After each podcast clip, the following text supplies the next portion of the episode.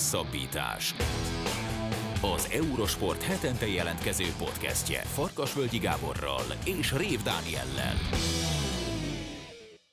Sziasztok, ez a Hosszabbítás Podcast 60. adása.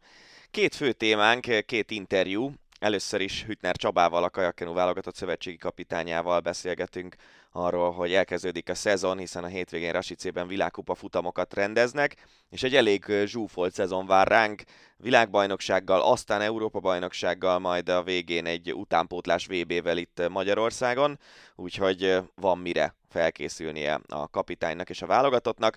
Aztán a műsor második részében a hétvégi Nyírádi Rallycross Európa bajnoki versenyeket harangozzuk be Tóth Gergővel, aki a versenyek helyszíni speakere lesz, megtudjuk, hogy mi az a rallycross, hogy néz ki egy hétvégének a lebonyolítása, és hogy mire számíthat az, aki elmegy a Veszprém megyében található Nyírádra. A műsor harmadik része pedig szokás szerint az Ácsi rovaté, a szokásos labdarúgó hírek mellett beszélgetünk arról, hogy a kollégáink javaslatára buszmegállót neveztek el Zámolyon már Cavendishről, meg arról, hogy mi történt a Tour de Hongrin, és szó lesz arról is, hogy egészen közel került a legjobb négy közé jutáshoz a kézilabda BL-ben a Veszprém csapata. Jó szórakozást kívánunk ezúttal is a podcastünkhöz. Olimpia A vonalban Hütner Csaba szövetségi kapitány, köszönjük szépen, hogy elfogadtad a meghívásunkat. Hát az olimpia óta azért eltelt egy kevés idő. Hogy telt a holt idény? Fel tudtál-e töltődni, illetve a versenyzők feltöltődtek-e? Hát természetesen némi pihenésre volt ö, ok az olimpia után, illetve némi pihenést megengedélyeztem magamnak is, de utána ugye hirtelen már ugye Párizsra váltottunk, mivel ez egy három éves ciklus lesz a pandémia miatt, így, így már a októberben ki is utaztunk főtitkár úrral, elnök úrral, illetve szakmai igazgató úrral Párizsba, és megpróbáltuk a pálya mellett a legközelebbi, illetve igénynek, meg, igényeinknek megfelelő szállást befoglalni, ami rendben ugye az Olimpiai Bizottság közreműködésével egy szerződés keretén belül mind az EU olimpiára, mind az olimpiára le is foglaltunk, ami remény szerint ugyanúgy, mint Tokióban már meg fogja könnyíteni a, a, mind a logisztikát, mind a, a versenyzőink pihenését. Bocsánat, közbevágok egy pillanatot, mert ez engem nagyon meglep, amit mondasz. Tényleg egy olimpia előtt mondjuk két év, tíz hónappal, vagy két év, kilenc hónappal már ilyen dolgokkal kell foglalkoznatok, hogy megtalálni a megfelelő szállást, lefoglalni a megfelelő szállást. Én azt gondolnám, hogy a Nemzetközi Olimpiai Bizottság, illetve egész pontosan a Párizsi Olimpia Szervező Bizottsága tesz ajánlatot, és ők foglalják le ezeket a szállásokat, de akkor ezek szerinti abszolút magánban intézitek ezt? Hát ugye a, azt tudni kell, hogy általában ugye a, az olimpiai kajakenu pálya az elviekben, nagy részben az összes olimpián nagyon messze van az olimpiai falutól. A sportolók 80-90 százaléka az olimpiai faluban lakik, és onnan mindenféle transfer, közlekedés megvan oldva az olimpiai helyszínei. De az utóbbi olimpiákon volt, amikor 100-120 kilométerre volt egy helyszín az olimpiai falutól, innentől kezdve ugye mi nekünk saját magunknak kellett olyan szállást foglalni a saját versenyzőinknek, hogy megoldott legyen a az a minimális közlekedési útvonal, ami, ami meg tudjuk oldani, hogy ne kelljen ezért három-négy órával előbb fölkelni, mert tudjuk, hogy túl zsúfoltak az utak. A párizsi szállást is azért kellett egyébként ilyen hamar lefoglalni, mert a Párizsi olimpiai falu nincs annyira messze egyébként a, a falutól, viszont a közlekedés az azt gondolom, hogy a jelen pillanatban, amit mi teszteltünk, az több majdnem két óra volt eljutni a, a falutól a pályáig, és ez ugye egy olyan napon volt, amikor ugye nem is volt túl zsúfolt.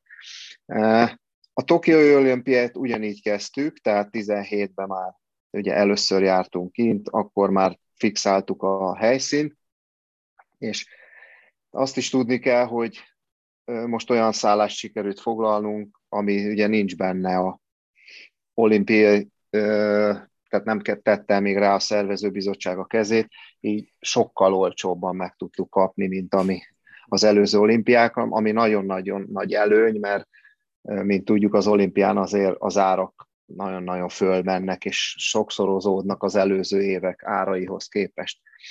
Azért azt tudni kell, hogy ez a helyszín, kajakkenu pálya, az közel van ugye a Disneylandhez, ezért azon ott a közeli szállások természetesen a, nem fognak leállni a Disneyland, becsukni az olimpia miatt, tehát elég sok olyan szállás lesz, amit már lefoglalnak, azért előre, előre kell mennünk, és biztosítani kell a kellő helyszíneket már három évvel az olimpia előtt.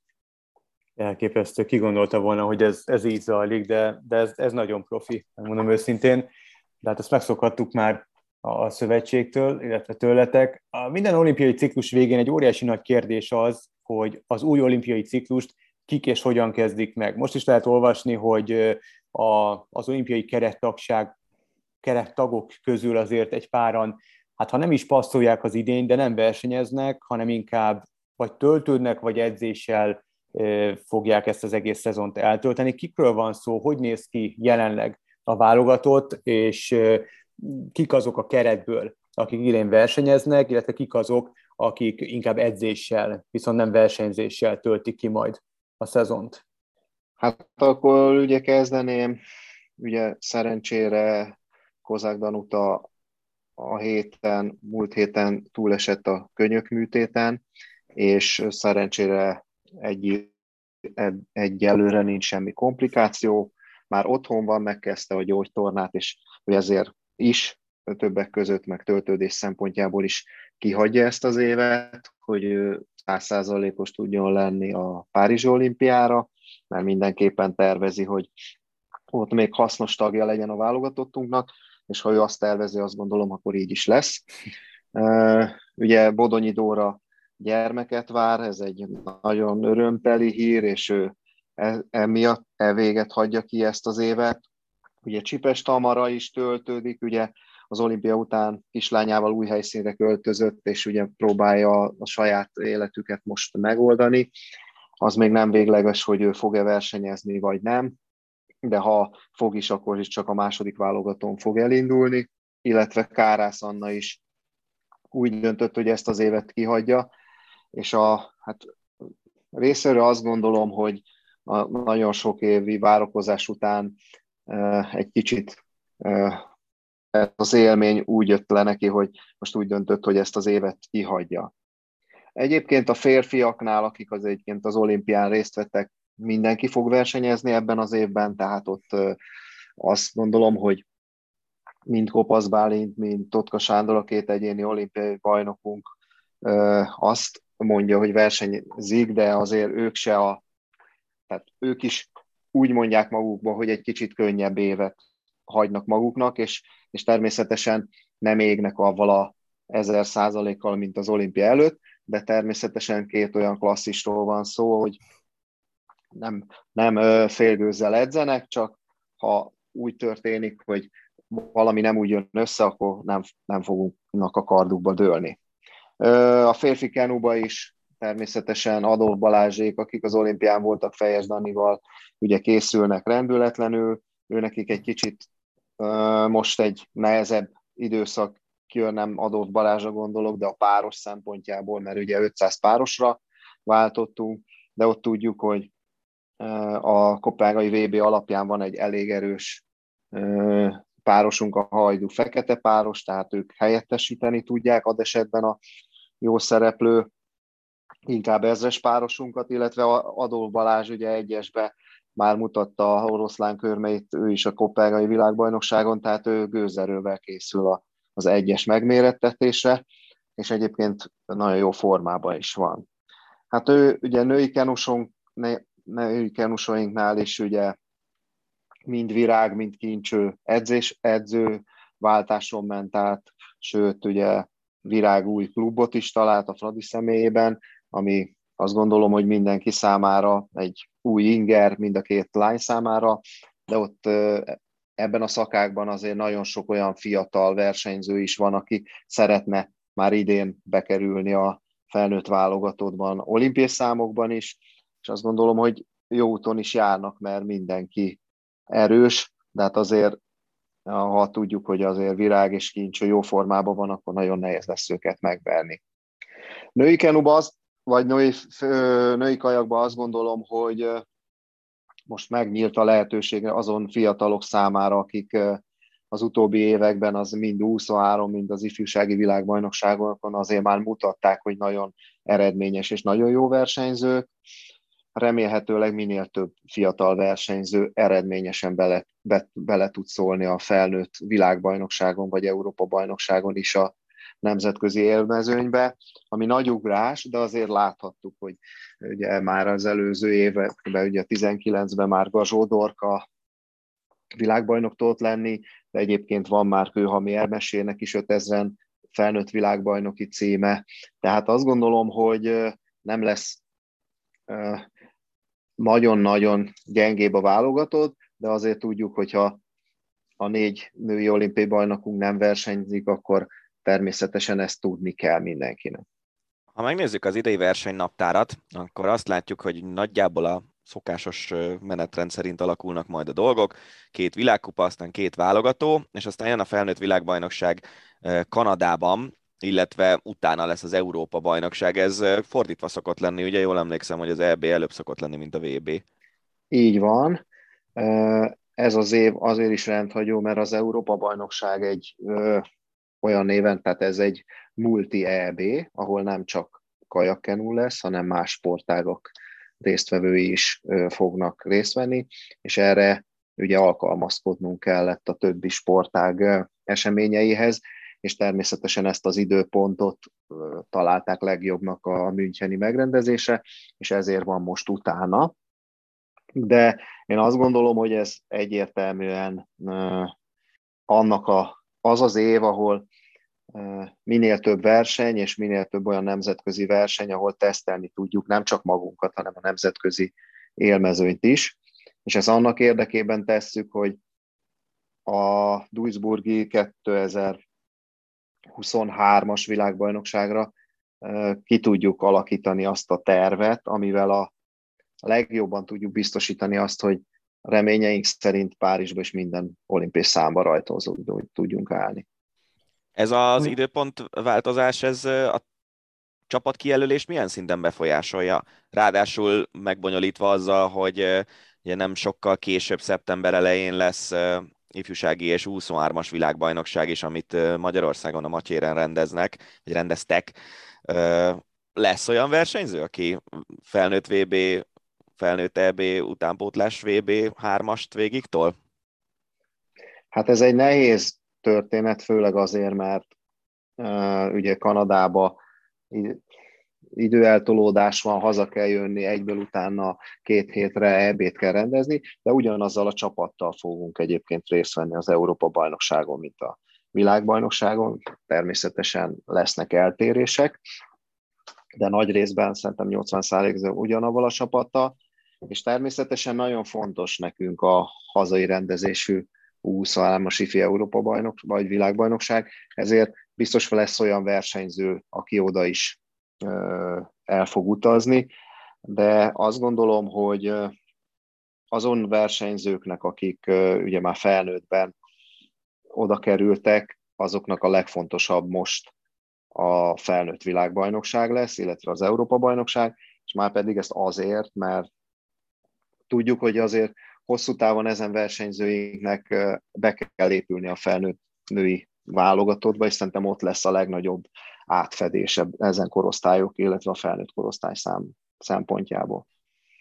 Említetted egy fél mondat erejéig Tutka Sándort és Kopasz Bálintot is, ugye két egyéni olimpiai bajnokunkat. A kardinálisabb kérdés szerintem Tótka Sándor legalábbis, ami a szakértőket, illetve a rajongókat érdekli, hogy ugye alapjában változik meg az olimpiai program, és ez nagyon komolyan érinti Tótka Sanyit, hiszen a sprintávot kiveszik. A, lehet tudni, hogy Sanyi miben indul, milyen számban, illetve mire koncentrál majd itt a, a mostani olimpiai ciklusban? Hát egyértelműen ugye maradt ugye neki két 500-as szám, a négyes és a páros. Azt tudjuk, hogy, illetve nem tudom, hogy tudjátok-e, de volt egy szegedi válogató, ahol ugye a Kopasz Bálint és Totka Sándor a, a középső távon, mert ugye egyik a 200-nak, a másik a 1000-nek a királya volt ugye Tokióba, megmérkőzött, és pár századdal ugye Kopasz Bálint nyerte ezt a válogatót, és ezen a válogatón olyan időeredmény született, hogy a, valaha volt két legjobb 500-as eredmény. Tehát Kopasz Bálint tartja, egyébként ez egy nem hivatalos világcsúcs, mert a világcsúcsot csak nemzetközi versenyen lehet fölállítani. Tehát annál, ami most áll, él, ugye Tom Lipsernek a világcsúcsa, amit Szegeden ment, annál jobb időt ment mind a két fiú, tehát ugye Sanyit nem kell félteni az 500-as távon se. Én azt gondolom, hogy mind 500 párosban, mind 504-esben nagyon-nagyon hasznos tagja lesz ő a, a válogatottnak ebben az olimpiai ciklusban, és természetesen erre is készül. Azt nem gondolom, hogy 1001-esbe ő megpróbálná a kiutást, de nincs is ebben a tervébe, és egyértelműen az, az a, a prioritás, hogy ez, ebben a két csapathajóban minél előbb rébb kerüljünk, Totka Sándorral, illetve a többi más olyan versenyzővel, akinek vagy föl, vagy egy kicsit lejjebb kell mennie. Az elképzelhető, te elképzelhetőnek látod? Volt már ilyen próbálkozás, hogy összeüljenek párosra? Természetesen, egyébként a Sevilla egyzőtáborba mentek is már, csak akkor még Bálint ült elől, mert akkor hát még a felkészülés elején voltunk, és ugye még nem volt nagyon alkalmas az időjárása nagyon nagyobb próbálkozásokra, de természetesen ki fogjuk próbálni úgy is, hogy Bálint ül hátul, Sanyi elől. Ezt a párost én mindenképp szeretném kipróbálni, én nagy lehetőséget látok benne, de jelen pillanatban ugye Bálint azt mondta, hogy ő ebben az évben csak az egyesre szeretne koncentrálni, hogy ez egy ilyen pihenőéve idézőjelbe, és egy, egy számra szeretne koncentrálni, csak abba szeretne indulni, de természetesen nem zárta ki azt, hogy, hogy a, a próbálgatások már ebbe az évben meglegyenek. Ilyenkor hogy néz ki köztetek az egyeztetés? Nyilván minden versenyzőnek egyéniben is megvan a maga igénye, van, van egy ötlete arról, hogy mit szeretne magának mondjuk erre az évre, vagy akár az egész olimpiai ciklusra. A te fejedben meg gondolom, ha nem is teljesen más, de azért részben más van. Elképzeled, hogy a kis sakbábúidat hogyan ülteted a különböző hajókba. Mennyire a, a te szavad dönt, mennyire kell győzködni ilyenkor a, a sportolókat, hogy de neked ez a páros, ez nagyon jó lenne, olimpiai bajnokok lehettek, és a többi, és a többi, és egyáltalán ezek az egyeztetések már most meg kell, hogy történjenek a Párizsi olimpiára nézve, vagy még van idő változtatni akár jövőre, jövő után is? Természetesen folyamatosan egyeztetünk, mind a edzőkollégákkal, mind a versenyzőkkel. Mindenki én azt gondolom, hogy most fokozottan érzi azt, hogy, hogy nagyon fontos lesz a, mind a négyes, mind a páros csapathajó. Mivel férfi kajakban a legnehezebb szokás szerint a kérdés, hat olimpiai kvótát lehet szerezni, ez ugye már az új sprint bizottság és már a board is elfogadta. Viszont a hat kvótát hatalmas logisztika lesz megoldani úgy, ha, ha nincs hat olyan emberünk, aki ad esetben párosban vagy négyesben is tud ö, szerepelni, mivel átfedés nem lehet. Tehát külön párosnak és külön négyesnek kell kvótát szereznie, illetve ott van még az egyes is, ami azt gondolom, hogy jelen pillanatban a tokiói eredményeket nézve ugye két embernek is sikerülhet, mint Bálintnak, mint Ádámnak, Viszont kell nekünk egy olyan négyes ahhoz, ami, ami, aminek már most megkezdődtek az egyeztetései, és természetesen mind az edzők, mind a versenyzők most nagyon pozitívak, és nagyon látják azt, hogy az lesz a legfontosabb, mint ahogy a Tokiói olimpia előtt is, hogy egy ütőképes négyest tudjunk csinálni, és ez azért a legfontosabb, mert ugye ebben a számban csak is kizárólag a Duisburgi világbajnokságon lehet kvótát szerezni, és akkor ott lezárul, mert akkor, ha az nincs meg, akkor már csak három kótával, és avval meg nehéz lesz minden számba rajthoz állni. És azt tudjuk, hogy nagyon jó egyes versenyzőink vannak, én azt gondolom, hogy párosba is tudunk ütőképes párost kialakítani, de még mindig azt látjuk, illetve nem csak látjuk, tudjuk, hogy a négyes a századokon fog múlni, mint ahogy a Tokió olimpia előtt is. Végezetül egy rövid kérdés és egy, egy rövid válasz arra, a, mit lehet tudni a riválisokról, és mivel lennél elégedett Rási C-ben? Én azt gondolom, hogy mind nemzetközileg, mint ahogy a hazai vizeken is lesznek átalakulások. Értelmszerűen az eredményes versenyzők gondolom, hogy nem ez lesz a legerősebb évük.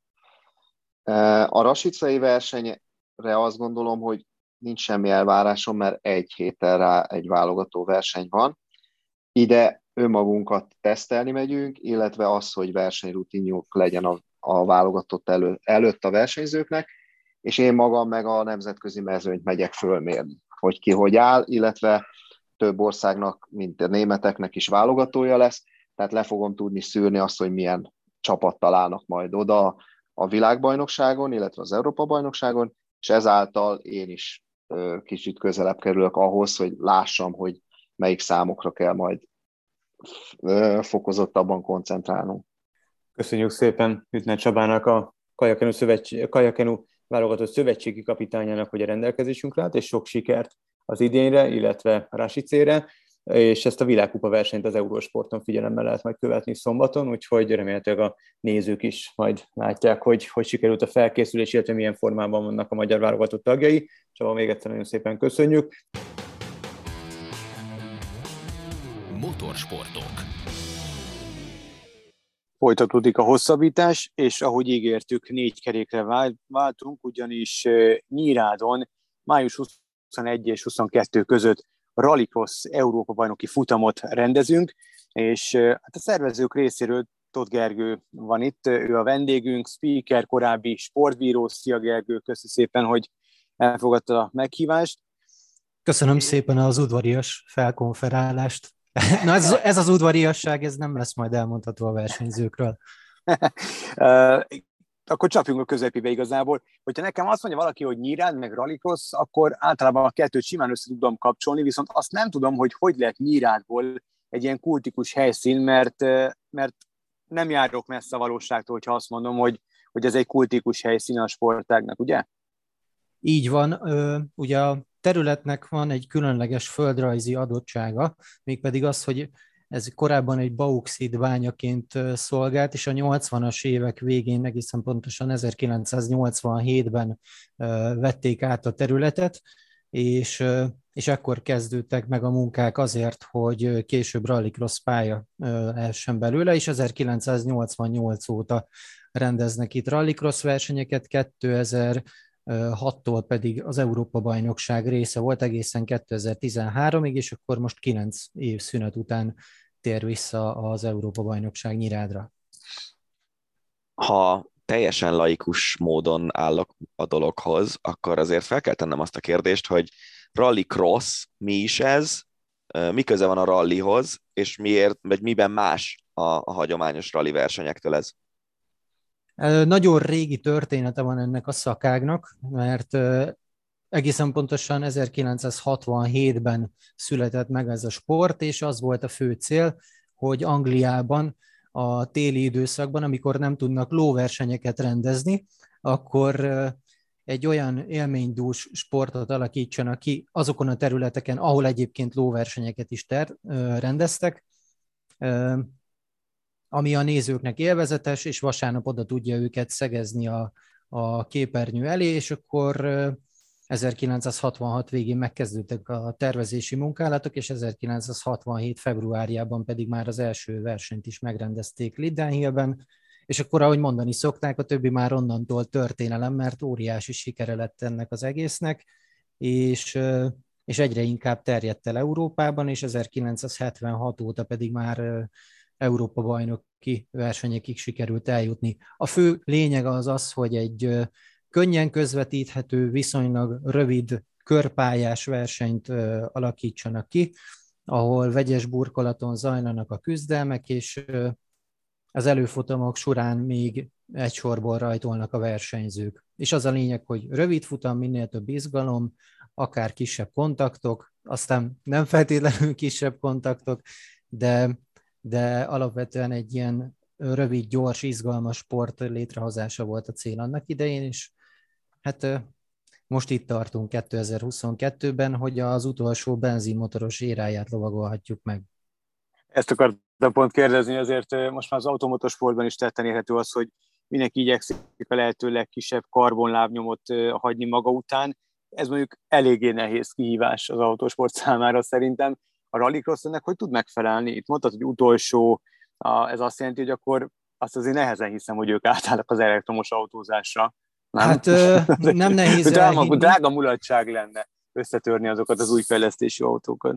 Az is egészen pontosan. Ugye 2020-ban, ha jól emlékszem, akkor kezdődött már egy ilyen elektromos átállás, voltak bemutató versenyek, és tavaly óta pedig már van egy külön kategória erre, az RX2i nevű kategória, ahol egységes autókkal mennek a versenyzők, és az idei évtől már a világbajnokság is elektromossá válik, az a csúcs kategóriában az RX1-ben, és az Európa bajnokság viszont marad még a jól bevált benzinmotoroknál. Az elektromos... Eddig. Meddig hát, marad? Az jó ég tudja, tehát még, amíg, még egyelőre? Tehát... Amíg a promóter nem üt egyet, egy nagyot a hasára, és úgy dönt, hogy elektromos lesz. Én, én nagyon remélem őszintén, szóval, hogy, hogy minél tovább élvezhetjük még a hangokat, mert ez az egyik kulcsa ennek a sportnak, uh-huh. hogy, hogy komoly akusztikai élményeket is tud nyújtani. Érdekes, hogy talán két hete beszélgettünk Lantival, a túrautó világkupáról, és ott is ez a vonal volt az egyik fő vonala a beszélgetésnek, hogy az e- elektromos túrautó sorozatok is egyre erősebbek, és egyre nehezebben találnak a benzines túrautózáshoz gyártókat. Itt a Rallycross Európa bajnokságon mi a helyzet? Mennyire könnyű még autókat találni, meg egyáltalán az itteni autók azok milyen szintű gyári támogatással rendelkeznek? Hát most, hogy ugye az idei évtől már a, a világbajnokság teljesen elektromossá válik, így viszonylag sok technika felszabadult, azonban az elmúlt télen viszonylag pangott a, a piac, nem voltak óriási mozgások. Ennek ellenére azért vannak olyan versenyzők, akik a, korábban még a világbajnokságon mentek, és most viszont áthozták egy az egyben a technikát. Anyagilag egyébként úgy néz ki, a csúcs kategóriába, hogy nagyjából ilyen, ilyen 250 és 400 ezer euró közötti tartományba esnek azok az autók, amikkel oda lehet már érni a döntő környékére. Az elektromos világbajnokságon csak a hajtás kerül most, hát utolsó adataim szerint ilyen 3-400 ezer euró volt, ez ugye októberben történt, hát most ahhoz képest ugye mindenhol mentek föl az árak egy 15-20 százalékot, úgyhogy a 14 autó közül szerintem már a fele az bőven úgy készül, hogy itt ilyen 500 ezer euró környékét karistolja, csak a hajtás. Tehát gyakorlatilag 1 millió euró környékén nem lehet bekerülni egy világbajnoki futamra, viszont ehhez képest meg nagyjából fele vagy harmad akkor a költségvetésből lehet üzemeltetni egy, egy top EB-s autót. A csúcs kategóriában teszem hozzá, mert ugye két kategória van, az RX1 és az RX3, a Super 1600-as kategória. Ezek azért nagyon komoly összegek. Igen, sajnos ez ilyen, tehát hogy ezen a szinten már ekkora számok röpködnek. Ugye, aki teljesen napra kész technikával szeretne menni, az, az ilyen összegeket kell, hogy rááldozzon, illetve annyira a gyártók nem vesznek benne részt, vagy aki gyártói szinten részt vállal, azok azok korábban az elmúlt években, tehát ilyen 2018-9 környékén voltak jelen, és, és akkor azt a technikát lehet még megvásárolni, de hát azok is ilyen 3-400 ezer eurós autók. És Magyarországról ezt bárki meg tudja magának engedni? Tehát a, a mezőnyben vannak úgy magyarok, hogy reális esélyük is van? Akár Szeren... arra, hogy döntőfutamban szerepeljenek, vagy esetleg győzzenek is? Szerencsére vannak, igen. A csúcs kategóriában hat magyar indulóval számolhatunk, összesen egyébként 22-en neveztek, és talán Kárai Tamás az, aki a leginkább odaférhet közülük. Ő ugye az elmúlt években már rendszeresen oda-oda fért a döntőbe, több dobogós helyezést is szerzett a korábbi években, és most másfél hete bekerült az új motor a kocsiba, és nála lehet számítani. Egyébként nála... De ők, bocsánat, hogy közel, ők, ők, ők csapatnak versenyeznek, tehát ők kvázi mm, alkalmazottak, vagy ők csapat tulajdonosok? Tehát itt mindenki a saját autójával indul? Pont ezzel akartam folytatni, hogy, hogy Kárai Tamásék esetében azt el lehet mondani, hogy itt magyar szakemberek alkotják az egész csapatot.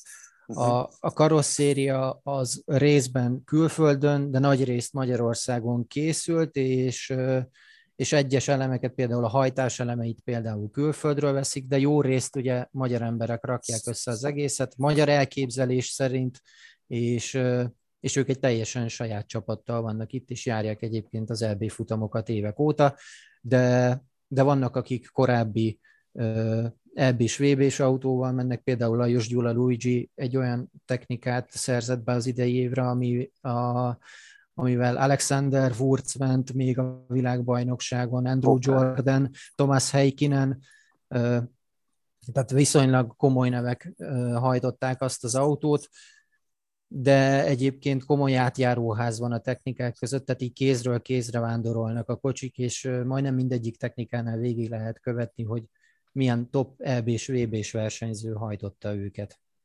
Elég érdekes végignézni a rajtlistán. Egyrészt ugye a hat magyar már önmagában is érdekes, de az, hogy feltűnik olyan név, mint Solberg neve, aki ugye Oliver Solberg, Peter Solbergnek, az egykori világbajnoknak a fiáról Bocsánat, van szó. Egy Mond? apró javítás, hogy Oliver Solberg majd a következő hétvégén fog rajthoz állni Hölgyesben, júliusban. Ő ezt uh-huh. a mhm. fordulót még kihagyja, viszont egyébként őt leszámítva is elég sok olyan versenyző van, akik azért már EB, VB futamokon odafértek dobogóra, esetleg Európa-bajnoki címmel rendelkeznek, Úgyhogy igen, komoly nevek vannak. Bocsánat, hogy közbevágtam. Igen, hát az, a Solberg név az azért ütötte meg a szememet, mert még nem tudom, amikor fiatal hát ilyen mondjuk egyetemistaként rali játékokkal játszott az ember, akkor az ő autójával lehetett menni, aztán most meg a fia már ilyen szinten versenyez. Kik a legnagyobb sztárok ebben a mostani mezőnyben, akik itt lesznek Nyírádon? Peter Solberg egyébként 2013-ban itt volt, és, és hát gyakorlatilag készült róla ilyen ugrálós kép, és ő, ő imádta ezt a pályát, és akkor igen, látványosan szerepelt, de válaszolva a kérdésedre azért vannak szép számmal komoly nevek. Anton Marklundot mindenképp érdemes az elsők között kiemelni, hiszen ő kétszeres Európa-bajnok, egyszer a Touring Cars kategóriát nyerte meg, egyszer pedig a Supercar kategóriát Európa-bajnokságon, illetve világbajnoki futamokon is oda-oda fér dobogóra. És ezen kívül még a hétvégén, pont most szombaton a a Rallycross Nordicban, ami az egyik legerősebb északi bajnokság, Christopherson mögött második lett a, a szombati versenynapon, és igazából az utolsó kanyarban vesztette el a győzelmet. Tehát, hogy ő egy, egy nagyon komoly versenyző, ráadásul egy olyan csapatnál megy, ahol Szabó Krisztián ment az elmúlt években, ahol nagyon komoly technikai felkészültség van, úgyhogy vele mindenképp érdemes számolni illetve Janis Baumanis, aki szintén korábban két kategóriában is nyert Európa-bajnoki címet, illetve tavaly EB harmadik volt, de ide vehetjük Ulrik Linnemant, Juri Belevskit, aki tavaly három pontot vesztett mindössze az RX3-as géposztályban is úgy lett Európa-bajnok, meg Enzo Ide, aki még talán az ismertebb nevek között szerepel, és itt lesz szintén a nyirádi versenyen, és egyébként hétvégén ő is ment a Rallycross Nordicba, ő tegnap végzett egyébként a dobogón Extrém is Christopherson mögött, tehát komoly nevek között tudnak komoly eredményeket elérni, és őket fogjuk látni majd a jövő hétvégén. És ezek a versenyzők, ők kifejezetten csak és kizárólag rallycrosszal foglalkoznak, vagy vannak más úgymond szakágai az autósportnak, amiben ők erősek. Mi, mi különböztet meg mondjuk egy rallycross versenyzőt egy, nem tudom, pályaversenyzőtől, vagy egy rally versenyzőtől? Hát azt el lehet mondani, hogy aki az elejébe szeretne odaférni, annak muszáj univerzális személyiségnek lennie, hiszen ugye nem elég az, hogy gyorsan megyünk aszfalton, de murván is gyorsan kell menni, illetve a vezetés technikailag az egyik legfontosabb elem, hogy szándékosan meg is kell tudni csúsztatni az autót keresztbe, emiatt is borzasztó látványos, illetve ugye a pályaversenyzésből még azt lehet hasonlít, elhozni, hogy a legapróbb rést ki lehessen használni a versenyzőnek.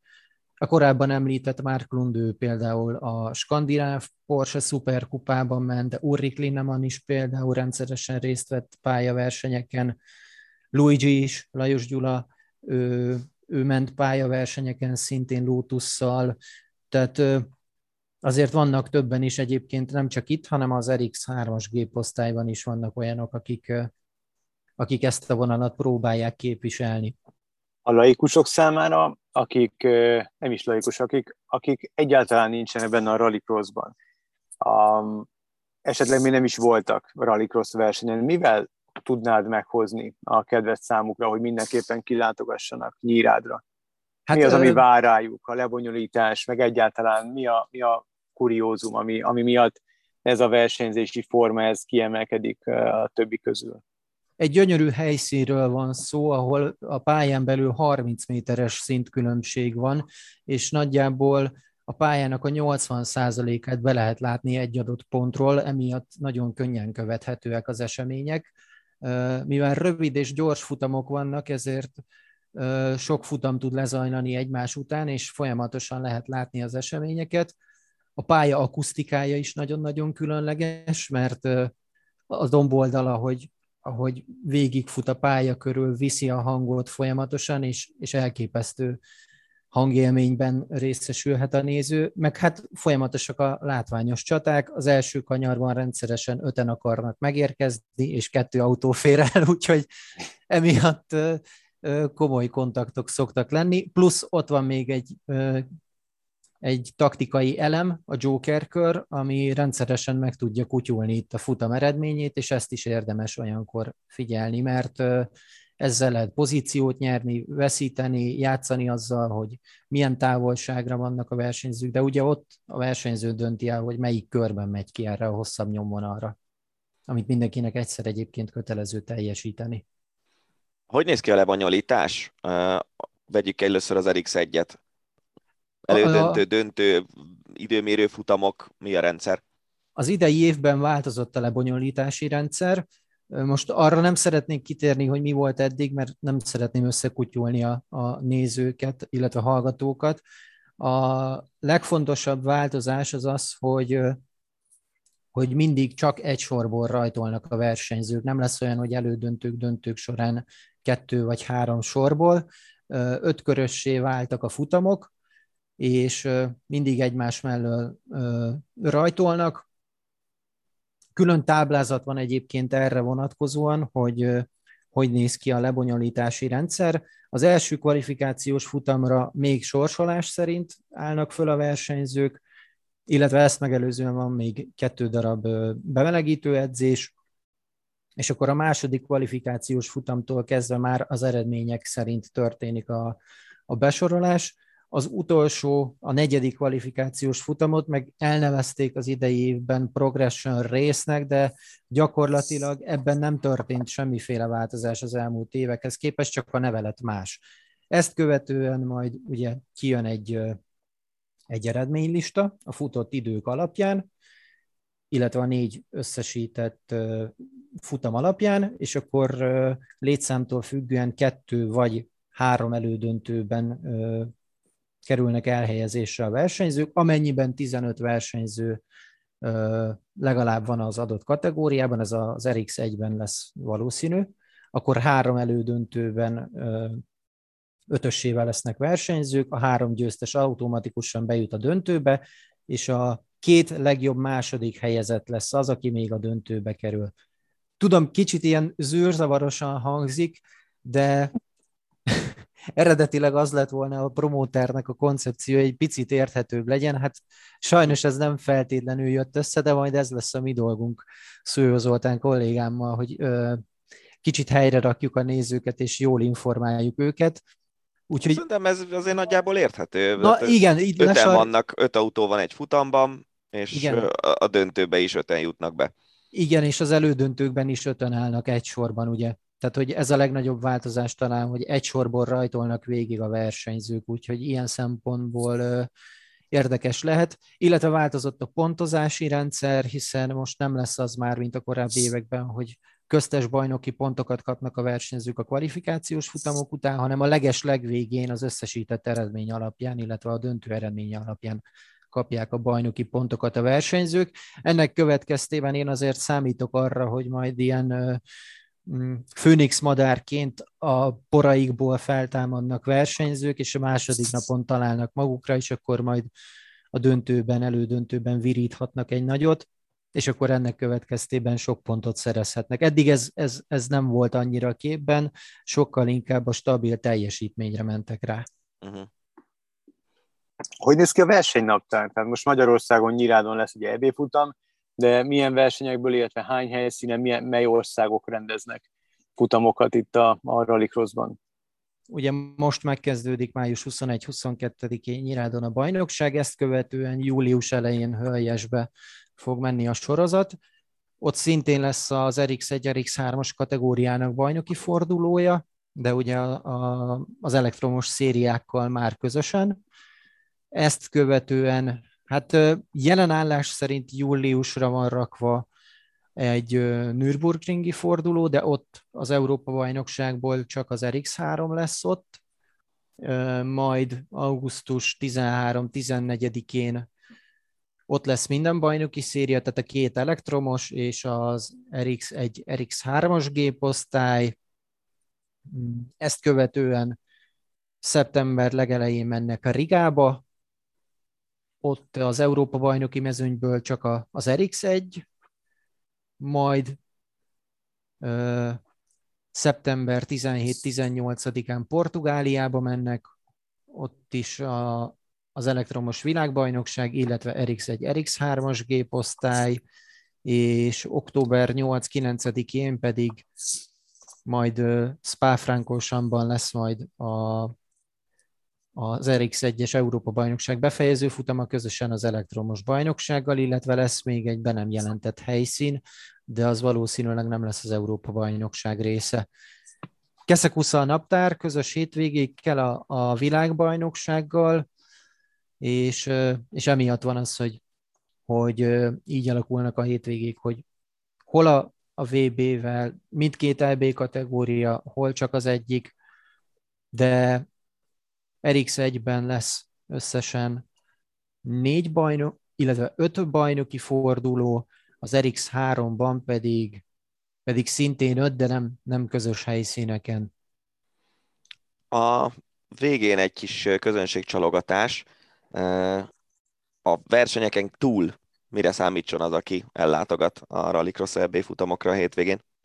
Nagyon jó hangulatra, izgalmas csatákra, szombaton lesz egy kis meglepetés buli, úgyhogy emiatt érdemes kint maradni azoknak, akik szombaton megváltották a nézőtérre jegyüket, és akinek depójegye van, a depóban nyugodtan oda mehet a csapatsátrakhoz, lehet készíteni fotókat a kedvenc versenyzőkkel, az egésznek egy ilyen nagyon családias hangulata szokott lenni, ugye közel vagyunk az eseményekhez, sokat ö, ö, ilyenkor kilátogatnak általában egy ilyen egy EB futamon a régi időkben ilyen 7-8 ezer néző is kint volt, és tavaly novemberben, amikor az új tulajdonos jó voltából ismét rallycross versenyt rendeztek itt, akkor is egy ilyen 4-5 ezer néző volt. Nagyon szeretik a, az emberek itt a környéken a rallycross ugye Veszprém megyéről van szó, tradicionális helyszínről, és szerencsére hozzáértő közönségről van szó, de én szeretném azért, hogyha minél több néző látogatna ki, mert tényleg nagyon izgalmas csatákat lehet látni. A csúcs kategóriában két másodperces gyorsulással rendelkeznek az autók nulláról százra, és, és elképesztően komoly élményekkel gazdagodhat az, aki kilátogat. Úgyhogy mindenképp érdemes lesz eljönni, mert jó csaták lesznek, lehet szórakozni is, lehet élvezni is. Jól hangzik, abszolút. Köszönjük szépen, Gergő, hogy elmesélted nekünk, hogy milyen az a rallycross, meg mi várható itt a hétvégén Nyírádon az Európa-bajnoki futamon. Tóth Gergővel beszélgettünk arról, hogy hogy is néz ki egy ilyen hétvége, és hogy néz ki a bajnokság. Ácsi. A hét legérdekesebb hírei. Következik az Ácsi. Összegyűjtöttük az elmúlt hét legérdekesebbnek, vagy legizgalmasabbnak vélt híreit, és szokás szerint kommentálni fogjuk. Hát az egyik Hát számomra a hét egyik legszomorúbb hírével kezdjük. Romániában botrány lett abból, hogy a Divízió 1 per átcsoportos vb a magyar-román meccs végén a román válogatott játékosainak többsége a magyar válogatottal és a szurkolókkal együtt énekelték a széke himnuszt. A két csapat ugye múlt vasárnapi mérkőzését követően. De a román válogatottnak a gerincét uh, magyar játékosok, erdélyi játékosok alkotják az ügyben a Román Szövetség eljárást indított. Borzalmas kicsinyes, tehát nem értem, hogy 2022-ben miért tartunk még mindig így. Itt én nagyon jól tudom a, a történelmi múltat, meg tisztában vagyok azzal, hogy a két nemzet politikusai, meg, meg nem is akarok általánosítani, de hogy mennyire kényes a, a viszonyunk, de amikor ezt úgy olvastam, akkor úgy nem tudom, annyira, annyira szarérzés volt. Miközben én nem vagyok egy ilyen hatalmas lokálpatrióta, tehát hogy Engem egy kicsit cselepett meg, hogy ők ezen felháborodtak, szerintem mi is felháborodtunk volna fordított esetben, vagy nem tudom, vagy a, mm. úgymond mi a magyar nép, most itt nem akarok... Értem, értem. Tehát, hogy ez egy helyzet, ez egy nagyon, nagyon érdekes helyzet igazából, hogyha belegondolsz abba, hogy a magyar válogatott évek óta lefölözi, meg a magyar hoki, inkább ezt mondom, mert a válogatott az csak a csúcsa ennek az egésznek, a magyar hoki évtizedek óta lefölözi a székely hokit, elviszi a legjobb játékosokat. Most is a magyar válogatottban azt hiszem, hogy nem tudom pontosan, hogy hány, de minimum három székely játékos játszott, aki, aki Romániában született. És, és úgymond a maradék székely játékosok megjátszanak a román válogatottban, kiegészülve egy csomó honosított ukrán meg orosz játékossal. Uh-huh. É, nem tudom, tehát egy biztos vagyok benne, hogyha nekünk lenne valami, a románoknak lenne valamilyen ö, olyan daluk, amivel a, a, azt síratnák, hogy elvesztették a Tisza és a mostani magyar határ közötti területet, amit ugye, nem tudom, 1918-ban elfoglaltak egy rövid időre, vagy 19-ben, akkor, és azt a magyar játékosok együtt énekelnék a román játékosokkal valamilyen sportmeccs után, akkor biztos Magyarországon is őrült nagy felháborodás lenne. Úgyhogy én értem abszolút a dolgot, azt is értem. Tehát maga a székely himnusz is ugye azért egy ilyen részben kesergés, részben soha ne ad fel típusú ö, ja, himnusz. Nem tudom, tehát én, én, meg, én gondoltam, hogy ebből Romániában azért lesz balhé, maximum az lehetett volna, hogy nem kapja föl senki, mert egyébként ott a román-románoknál marginális dolog a jégkorong, tehát senki nem mm. foglalkozik vele nagyjából. Romániában az egy, az egy székely dolog a, a hoki. Ja, itt is ezt az egész tucot egy, egy nyilván politikusok kapták föl, meg én már abszolút megértem a, a, a múltat, meg abszolút egyértelmű számomra, hogy, hogy ez a himnusz miről szól, meg, meg, meg milyen vonatkozáson, stb. stb. Csak egyszerűen annyi más gond van a világban, hogy nekem ez kicsinyes, és már annyira elég eh, ez a, ez a vagy elegem van ezekből a idiotizmusokból, meg ebből az egész, eh, tudod, nem tudom, lehet, hát figyelj, hogy ez, ez egy, az ilyen, egész... egy ilyen érzékeny pillanat, de hogy, hogy ez egymás elleniség, hogy kit érdekel, de most komolyan, ki nem szarja le. Tehát, hogy nekem ez volt bennem, hogy na és akkor mi van? Énekeljék, kit érdekel? Én, is így vagyok vele, főleg, hogy közben meg egyébként ezek a játékosok, akik utána a székely himnuszt énekelték, mindennek tettek azért, hogy Románia csapata minél jobban szerepeljen ezen a világbajnokságon. De nyilván, hát most ezen a környéken bármiféle ilyen nacionalista jellegű dolog az, az vált, kivált reakciókat, meg ellenreakciókat, lásd még a horvátok, meg a tenger, kérdése, de hogy ez, ez, ez, ez engem nem lepett meg, pedig egyébként ez egy szép pillanat volt szerintem, és tényleg azért a, a székelyek nélkül a román jégkorong az messze-messze nem tartana ott, ahol most tart. Na ja. Kerékpár. Már hogy az utóbbi napok, hetek, azok abszolút a kerékpárról szóltak, kerékpársportról szóltak idehaza Magyarországon, és hát most már országhatáron kívül is. Edi Danvar, az Ineos csapat versenyzője nyerte a Tour de Hongrit, Dino Márton a legjobb magyar. Egy picit beszéljünk, tényleg csak egy pár mondatban, mert nyilván ez nem az Ácsi rovatnak a, a, a nem az Ácsi rovatba való egy, egy, egy sportág, még akármennyire hazai vonatkozású kibeszélése, de azért egy pár mondatban emlékezzünk már meg a Tour de Hongriról. Te végig közvetítette, végig kommentáltad a, a, a hét során összefoglaló formájában, illetve volt egy élő bejelentkezés, sőt egy élő közvetítés, ugye a, a kékes meghódítása, azt, azt élőben adtuk. Milyen élményekkel zártátok ezt a hetet? Hogy, hogy tetszett a Tour de Hongri idén? Hát ketté kell bontani. Az első négy szakasz ott igazából olyan nagyon sok érdekesség nem történt.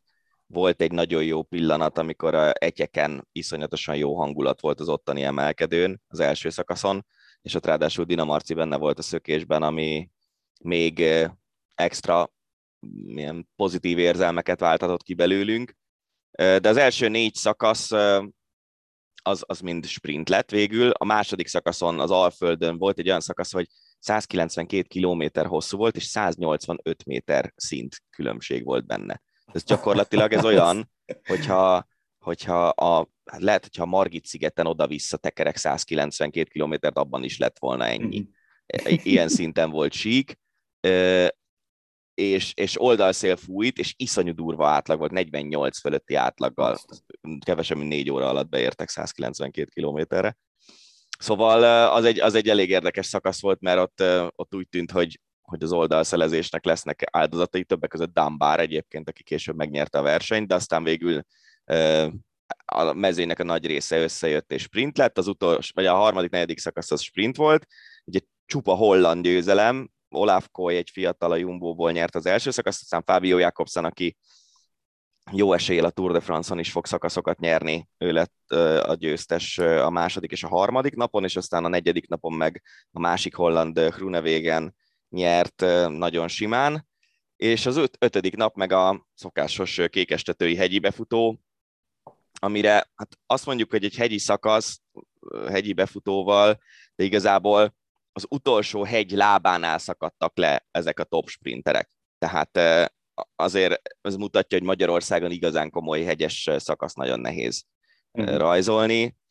Dambár támadott két kilométerrel a vége előtt, mi mondtuk Lantival, hogy ez valószínűleg túl korán lesz, a Walter kanyarban kell támadni, ami az 1000 méteres tábla után egy balkanyar, és, és Dambár korán indított, és Tibéri, aki tavaly harmadik volt ugyanezen a szakaszon, ő indította jókor a, a, az erőkifejtését, és az utolsó 50 méteren előzte meg Dambárt, viszont Tibérinek volt 13 perc hátránya az összetetben, úgyhogy emiatt Dambáré lett a sárga trikó. Jó verseny volt alapvetően, igazából szerintem tényleg soha, soha ilyen erős mezőny még nem volt a Tour de Hongrin. Én, én egyre jobban, és szerintem nem csak én, hanem mások is egyre jobban erőltetném azt, hogy, hogy a Dél-Dunántúlt vegyük be, Pécs környékét, mecsek, ott azért lehet elég komoly hegyi szakaszt is, vagy hát nem, nem tudom, hogy ennél komolyabbat lehet, de, de valami hasonlót biztos.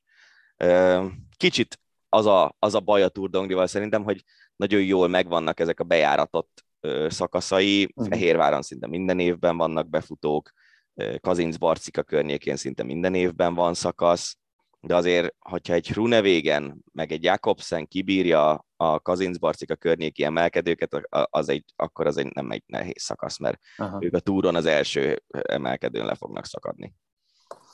Igen, tudom azt képzelni, hogy az elkövetkező hetek valamelyikében meg interjúvoljuk Tour de szervezőinek valamelyikét, és, és akár, akár fel is tehetjük majd nekik ezt a kérdést, hogy, Abszolút. hogy valami nem tudom, változtatást érdemesnek tartanak eszközölni, esetleg más környékét megmutatni az országnak, mert nyilván ez, ez országi más szempontjából is egy baromi jó dolog. Ahogy Most, az is. Bocs, egy, egy mondat még, hogy csak annyi, hogy ugye a Giro szakaszok azok Nyugat-Magyarországon voltak, meg Budapest környékén, uh-huh. nyilván itt most cél volt az, hogy Kelet-Magyarországon is legyen kerékpárverseny ebben a két hétben, vagy másfél hétben, amíg ez a kerékpár őrület itt tartott, úgyhogy most voltak ilyen szempontok is, de, de a, a meccsek az évek óta felmerül, mint lehetőség.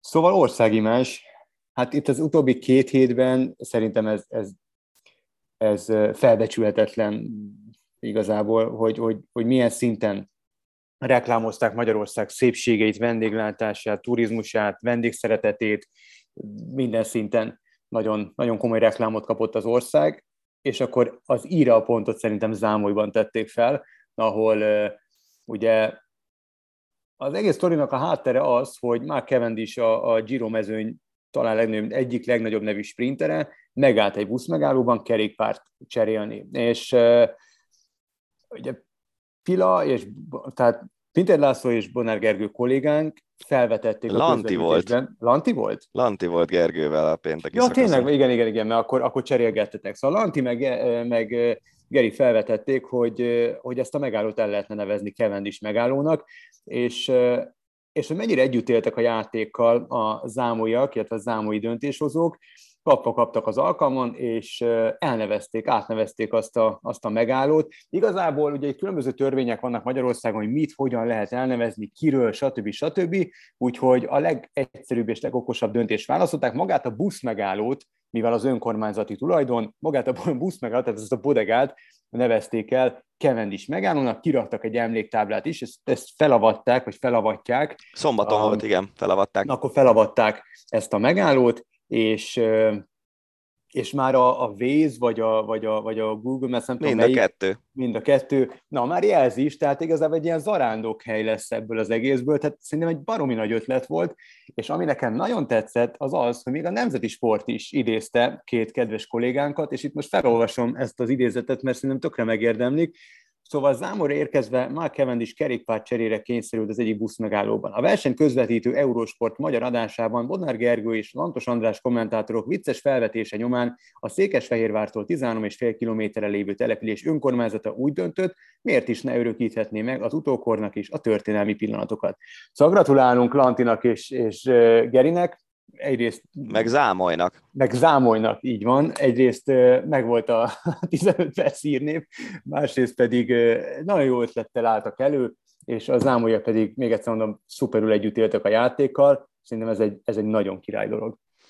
Igen, és tök érdekes volt, hogy haladt előre ez a történet a múlt héten. Ugye pénteken volt a, az esemény, valamikor talán szerda környékén jelentek meg először a hírek, vagy kedden már, hogy, hogy az ámói polgármester elkezdett az ügyben intézkedni, kiderült, Gergő beszélt vele valamelyik nap a múlt héten, kiderült, hogy tökre szereti az Eurosportot nézni, meg, meg De szereti jó. a bringa versenyeket, és tényleg kiraktak egy rózsaszín kerékpárt az épület, hát mi, minek hívják ezt? Bodegának szerintem. Bodega, nem tudom. Hát el tudja mindenki képzelni ezeket a kis buszmegállókat, ilyen fémlemez van a tetején, uh-huh. ez a zöld, klasszik uh, volán buszmegálló, és, uh, és a tetejére egy rózsaszín kerékpárt raktak, egy Cavendish megálló feliratot magára erre a fémlemezre, a bodegára, és mellé egy emléktáblát, amin van három kép az adásból kivéve, aláírással, hogy a pillanat, amikor Bramáti betolja Cavendish-t,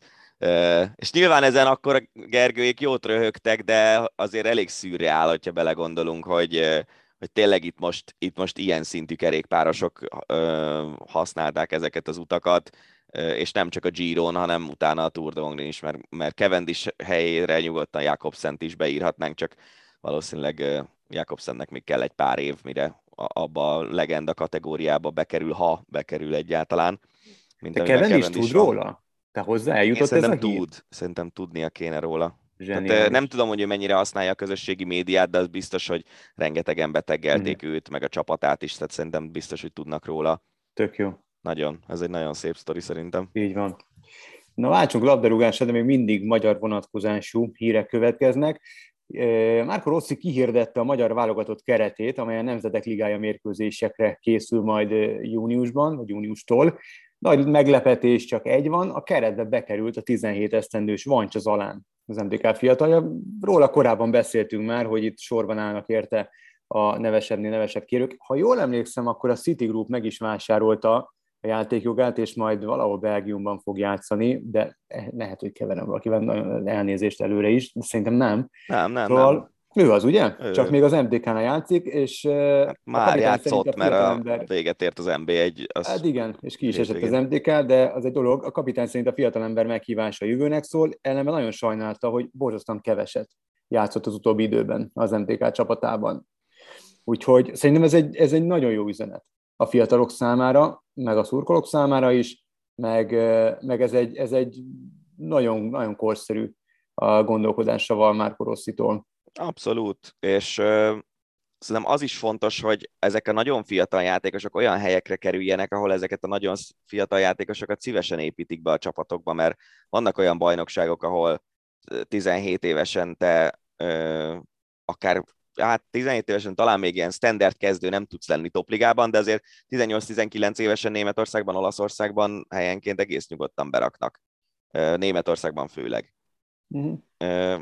Az meg, hogy a válogatottba behívta, szerintem tényleg tök jó. Tehát most őszintén együtt edz a kerettel, ugye például vízilabdában van ez, hogy nagyon sokszor a válogatott összetartásokon ott van az ákeret, és ott van egy ilyen mondjuk max 20 évesekből álló ilyen utánpótlás keretszerűség, és együtt edzenek, mert a fiatalok is megtanulják azt, hogy a nagyok hogy viselkednek, ellesik a dolgokat, nem tudom, vargadénességtől, stb. És szerintem ez, hogyha a legtehetségesebb tizenéveseket beépítik, a, vagy legalább meghívják a válogatott összetartásokra, lehet, hogy nem fog egy percet se játszani a Nemzetek Ligájában, de akkor is megnézi, hogy hogy viselkedik, nem tudom, Szoboszlai Dominik, vagy hogy, hogy viselkedik a pályán kívül egy Gulácsi, egy tényleg olyan profi, kiemelkedő személyiség, vagy egy Szalai Ádám, akik egy évtizeden lassan a, a Bundesligában játszanak. Szerintem ez nagyon jó. Így van, így van. A Chelsea kereste a legtöbbet a BL tavalyi kiírása során, 120 millió eurót, ez úgy a 44 milliárd forint, kicsivel több 44 és fél. A második a Manchester City, 119 millióval, a harmadik két elődöntős csapat, Real meg a PSG, legkevesebbet a Fradi kereste, de így is 18,5 millióval, 6,8 milliárd forinttal zárta a sorozatot. Ugye emlékezhetünk, hogy Barca, Juve, Dinamo Kiev, azért ez nem rossz. És rögtön át is köthetünk arra a hírre, hogy a Sheriff Tiraspoltól egy mali válogatott csatárt szeretne igazolni a Fradi, avagy mire megy a 6,8 milliárd forint. Szerintem ez tök jó. Szóval én nem tudom, tudod, nagyon sokat beszélünk arra, hogy nyilván nem feltétlenül, um, uh, hogy mondjam ezt finoman, szóval, hogy nem, nem feltétlenül úgy alakul a magyar labdarúgás idehaza, hogy, hogy az, tehát nagyon sok az állami pénz a fociban, és, és az állami pénz az, azért annak egy nagy része megegyezik az adófizetők pénzével, viszont ezt most már több begyére mondom, hogy nekem mindenek ellenére tökre tetszik, ahogy a, a vagy legalábbis meg vagyok azzal elégedve, ahogy a, ahogy a Fradinál a, játszanak a pénzzel. Tehát, hogy ezt a bevételt elköltik egy olyan játékosra, hiszen a magyar labdarúgás talán legnagyobb igazolás az utóbbi évtizedek során szerintem. De nem vagyok annyira benne ebbe az egészbe, és nem szeretnék ilyen, ilyen óberokosnak tűnni. Én úgy gondolom, hogy, hogy Traorén kívül ekkora nevű játékos nem hiszem, hogy valaha igazolt magyar klub. Vagy lehet, hogy igazoltak név, név szerint, csak azok már úgy, úgy leszálló ágban voltak. Én arra azon röhögtem, hogy Adama Traoré, ugye a Barszában is van egy Adama Traoré, de igen, nem, igen, nem igen, a, nyilván nem. nem Figyelj, én egy kicsit másképp közelíteném meg ezt a dolgot, úgy, hogy amikor ment a gazdaság, jó számok voltak, tényleg azért nem lehet elvitatni azt, hogy ez így nagyjából 2010-11 óta egy folyamatos konjunktúra volt a Covid járvány kezdetéig Magyarországon. Ha ebből a pluszból adtunk egy csomót sportra, akkor szerintem, hogyha ilyen szintű sportbevételek vannak a sportcsapatoknál, mint amilyen mondjuk egy ilyen BL szereplés utáni uh-huh. utalás az UEFA-tól, lehet, hogy ezt valamilyen módon vissza kéne tolni a költségvetésbe.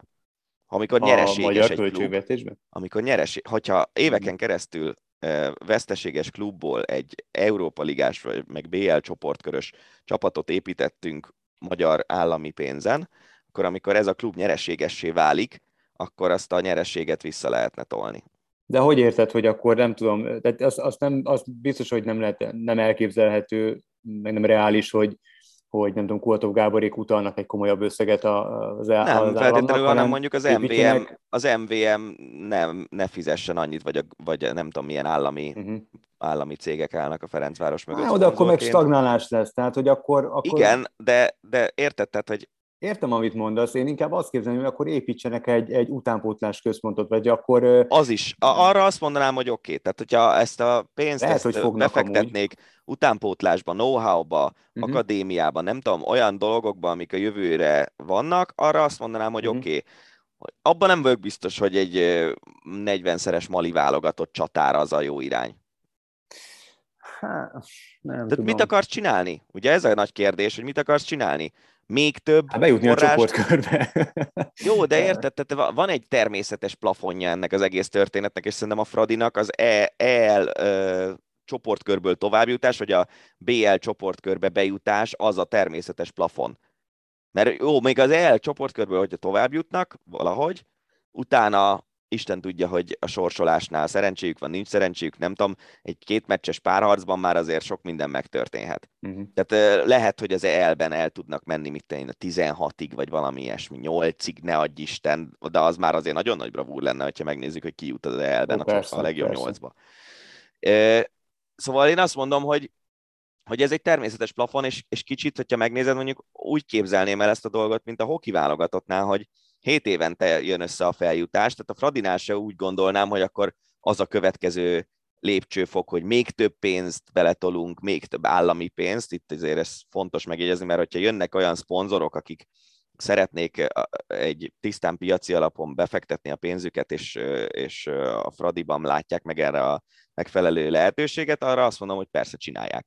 De itt most az állami pénzekről beszélek, hogy nem gondolom azt, Magyarország élete attól sokkal jobb lesz, hogy a Fradi játszik hat meccset ősszel a BL csoportkörben minden évben. Én, én szerintem ettől, hát. ettől a magyar nép nem jut előrébb.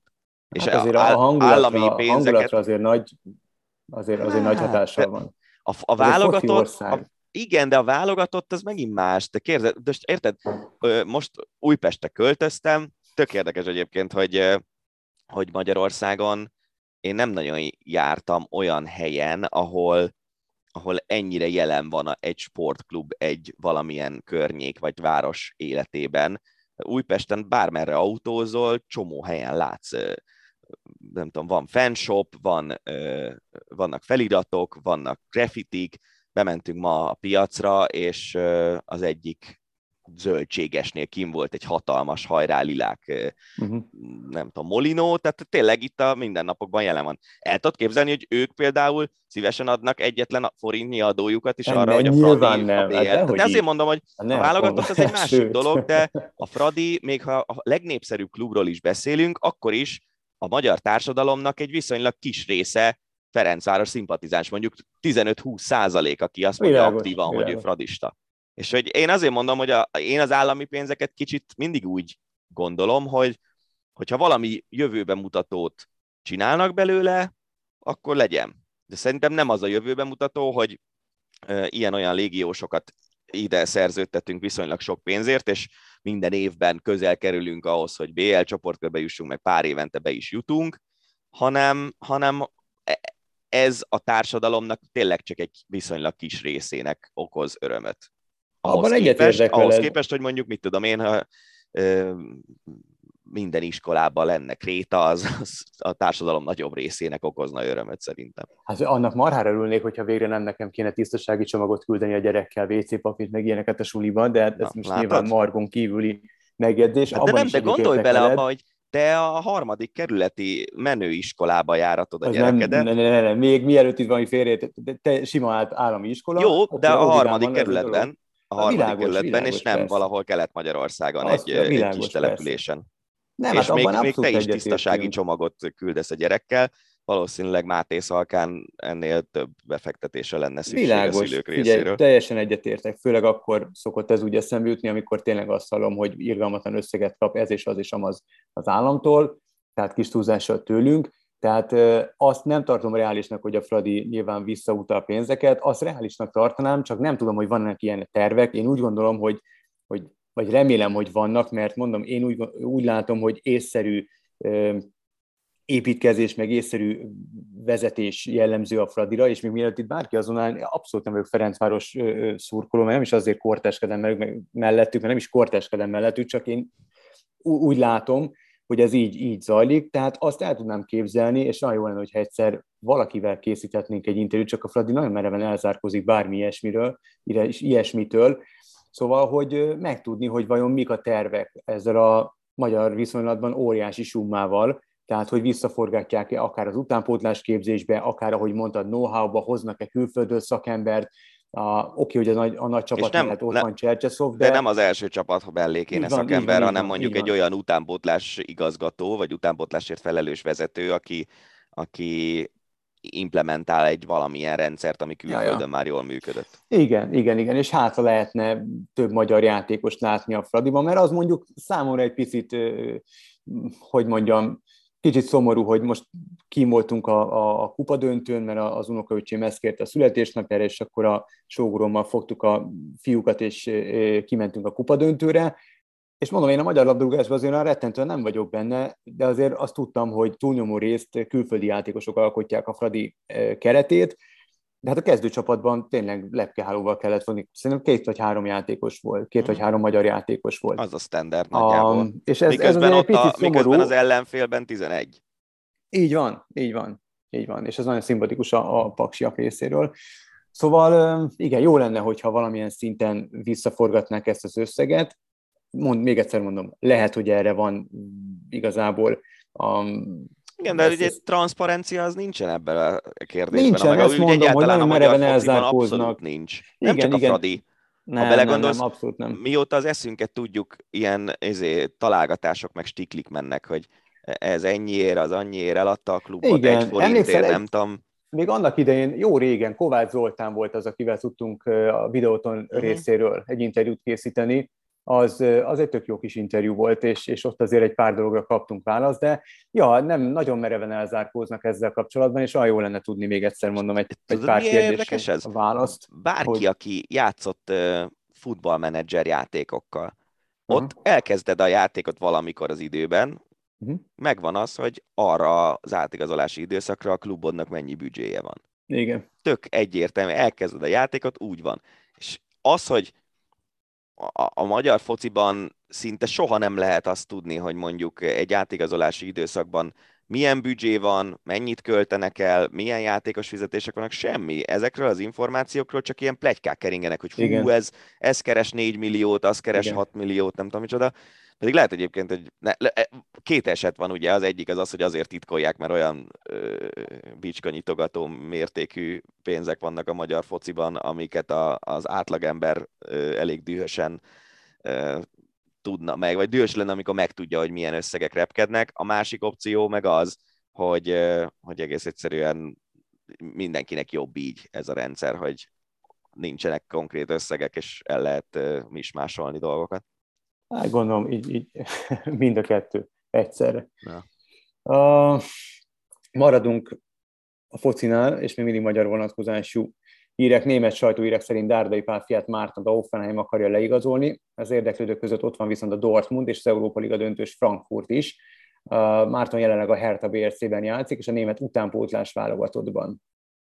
Tudom, hogy ez a, ez a feltételes módban nem nagyon szeretjük, meg, meg mi lesz, ha, stb. stb. és majd akkor, legyen, akkor beszéljünk róla, hogyha konkrétum van, de azért magyar játékossal kapcsolatban nem feltétlenül érkeznek ilyen hírek, kivétel ez alól Szoboszai Dominik, akit most mondta Liverpool-al hoztak hírve, de ezt direkt nem raktam be az ácsiba, mert ez tényleg ilyen nagyon esetleges. A Twitteren egy, egy magyar oldalon olvastam, akik focival foglalkoznak, aztán ki tudja, mi lesz belőle, de maradva Mártonnál, ez azért nagy dolog szerintem, és, és a Hoffenheim rengeteg gólt kapott a szezon során, meg szeretnék erősíteni a védelmet, és Dárdai Márton az egyik játékos, aki, akivel felvették a kapcsolatot, és aki eléggé megmozgatta a csapat vezetőinek a fantáziáját.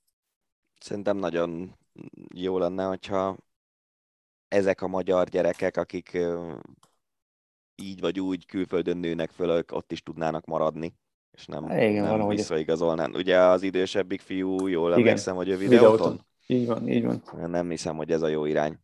Robert Lewandowski is irányt változtatta, hinni lehet a híreknek. Hassan Salihamidzic, a Bayern sportigazgatója elismerte, hogy Lewandowski távozni szeretne a nyáron, jövő nyárig tart a szerződése, valószínűleg el fogják adni. Xavi, a Barcelona jelenlegi szakvezetője és klublegendája azt mondta, hogy őt nem érdekli, hogy hány éves Lewandowski, amúgy 34, mindig elképesztően magas szinten játszik, mondja a gólokat, és különben is ott van Dani Alves a maga 36-37 évével, hogy 38 is. Manapság szerint a kor nem érvadó, a játékosok jobban odafigyelnek a testükre, a regenerálódásra és az edzésekre, úgyhogy szerint a kor nem akadály. Lewandowski erősítés jelentene a Barszának. Szerintem sok klubnak erősítés jelentene Lewandowski, de a Barszánál se gondolom azt, hogy e, ebbe az irányba kéne most menni. Hát főleg most, amikor tök jól összeállt egy ilyen fiatal mag, Hát, a fiatal Aubameyanggal és a fiatal Jó, de oké, okay, most ez egy dolog, szerintem. Az kellett valakik, akik, kellettek olyanok, akik olcsók, élegi helyzetben is rendelkeznek nemzetközi tapasztalattal, meg ugye unblock tapasztalattal, és esetleg valamilyen szinten az öltözőben is van respektjük, úgyhogy... Ez... Hát figyelj, mondom, szerintem azért elég sok klub lesz, aki Lewandowski-ban meglátja azt, hogy igen, ő egy olyan befejező csatár, aki azért még képes 25 gólt lőni bármelyik bajnokságban, úgyhogy lesz, lesz rá kérő, az biztos. És egyébként ez tök érdekes a, a foci átigazolásokkal kapcsolatban, hogyha van neked egy szerződésed 2023 nyaráig, akkor igazából a klubod utoljára 22 nyarán tud belőle pénzt csinálni, úgyhogy egy csomószor ezért, ezért mennek el játékosok. Így van. Hát a következő hír lett volna ez a Traoré hír, de ugye ezt, ezt kibeszéltük, de még mindig foci. Polgár Juditot lát a vendégül Florentino Pérez, saklegenda egy saktáblát adott át a Real Madrid elnökének, aki amúgy a futball átigazolásokban elég jól lavírozik, kvázi mint egy sakjátékos. Uh-huh. Polgár Judit pedig egy egyes számmal ellátott Real Meszt kapott, és viccesen meg is jegyezte Instagram oldalán, hogy azért az egyes számú kapusnak nem kell félnie, nem tőr a babérjaira. Ez számomra nagyon komoly, hogy ez mindig egy, egy, egy, egy ilyen, ilyen csodaszámba megy a számomra, hogy, hogy a sakkozókat milyen nagy becsben tartják, akár idehaza, akár a nemzetközi szintéren, hogy milyen irgalmatlan összegeket keresnek, egy fillért nem sajnálok tőlük, még mielőtt valami félreértés lenne a dologból, és hogy, és hogy mekkora respektje van Polgár Juditnak mind a mai napig. Igen. Engem ez meg is lepett, hogy azért Florentino Perez, hogy mondjam, valószínűleg Polgár Juditnál ismertebb celebekkel szokott ilyen találkozókat tartani. Ja. De tényleg ez tök jó. Így van. Ami nem jó, az az, ami történt a egy ilyen ez, ez amúgy ez nagyon súlyos. Ez, ez szerintem a legsúlyosabb dolgok közé tartozik. A francia bajnokság legutóbbi fordulójában a Nice 4-2 arányban legyőzte ilyen. A hazai drukkerek egy része nem tudta megemészteni a Nant ellen 1-0-ra elbukott múlt heti szombati kupadöntőt, ezért az egyik rigmusban Nant korábbi játékosát, 2019-ben ugye emlékezetes repülőgép balesetet szenvedő Emiliano Salát sértegették. A mérkőzés követően a Nidiak vezetőedzője Christophe Galtier nagyon keményen kiosztotta a gyalázkodó szurkolókat. Én is, is olvastam, és egyszerűen nem, nem tértem magamhoz, hogy az emberi ostobaság az, az, az milyen szintet képes átlépni az volt a dalszöveg, hogy ő egy argentin, aki nem túl jól úszik, Emiliano a víz alatt. Elhiszed? Hihetetlen, komolyan mondom. De tök jó volt az edzőnek a reakciója. Nagyon, Megmondta, nagyon. hogy inkább menjetek haza. Így van. Mint így hogy van. Így, így, így szurkoljatok. Ez, ez, ez, ez egész botrányos. Szörnyű, tényleg. Tényleg.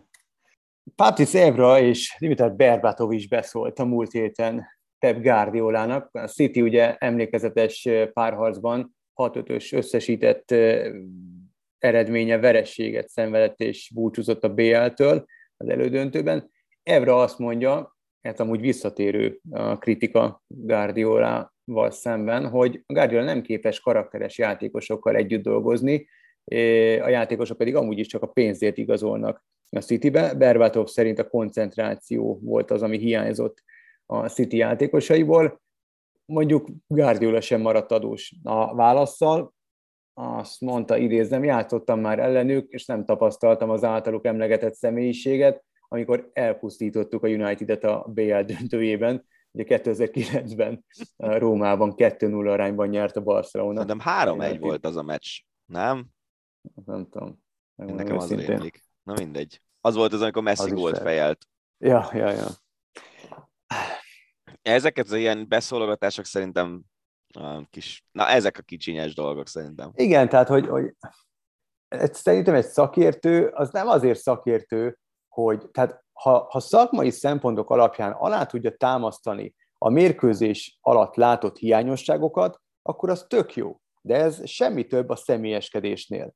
Tehát most Guardiola nem tudja a, a, a kemény játékosokat kordában tartani, és nem szereti az, in, a, az egyéniségeket. Tehát ezt már hallottuk Ibrától, most akkor halljuk Evrától, de Ibra legalább ott játszott. Tehát Evra mit tud Guardioláról? Pont semmit. Tehát, hogy nekem ez nem szakértő hozzászólás, ez, ez egyszerűen csak kicsinyesség. Meg szócséplés. Így van, felesleges. Úgyhogy menjünk is tovább. Aguero szobrot kapott, Aguero is szobrot kapott a Manchester City-től, Vincent Company és David Silva után. Ugye 2012-ben ő lőtte azt az ikonikus bajnoki gólt, amivel a City 44 év után lett újra bajnok, 94. percben, és ezt az ünneplést hivatott megeleveníteni ez a szobor. Hát nem sikerült annyira jól, de még mindig jobb, mint az emlékezetes Ronaldóról készült szobor. Hát igen, nem sikerült túl jól, de az biztos, hogy ez a City életében egy meglehetősen fontos pillanat volt.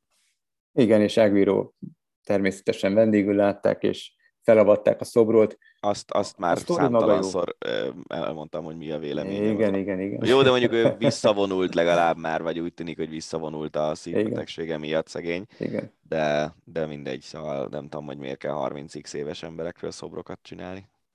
Na jó. Ismét Nikola Jokic lett az NBA legértékesebb játékosa, ő kapta az alapszakasz MVP címet, viszont nem a kosárlabdapályán, és még nem is az Egyesült Államokban kapta meg. Um, és Mert nem már is kiestek a rájátszásban, mire Igen, nem? igen. Azért. És, és nem is egy NBA vezető taktól, hanem egy szerb isszállóban vehette át a díjat, oda küldték el, és ott kapta meg óriási ünneplés során, haverjaival, családtagjaival ünnepelt. Hát az egész sztori fenn a videó megosztókon meg lehet találni, mint egy Kusturica film, óriási. Óriási. De azok a, azok a klasszik ilyen szerb valóságot bemutató Kusturica filmek zseniálisak. Nagyon, nagyon, én is nagyon szeretem, és uh, jó meg is könnyezte, de az egész olyan, nem tudom, olyan, tudod, olyan, ilyen, ilyen magamhoz közelinek éreztem. Tehát olyan kelet-európainak mhm. éreztem az egészet, és ilyen szituációban tök jó kelet-európainak lenni. Te is így ünnepelnéd, ha NBA MVP lennél, igaz? Az hogy istálóban, hogy a haverokkal. Így van, így van. A Gyulai Memorial eh, több világszer érkezését ígérik a méltárangos atlétikai viadal szervezői, és egy név már, már ki is került, Armand Duplantis, a férfi rudúrás korszakos zsenie eh, és jelenlegi ünnepelt sztárja, az egyik ilyen sztár, aki ott lesz majd a Fehérvári, Székesfehérvári eseményen. Sőt, Ez azért... már eh, több nevet is bejelentettek, nem?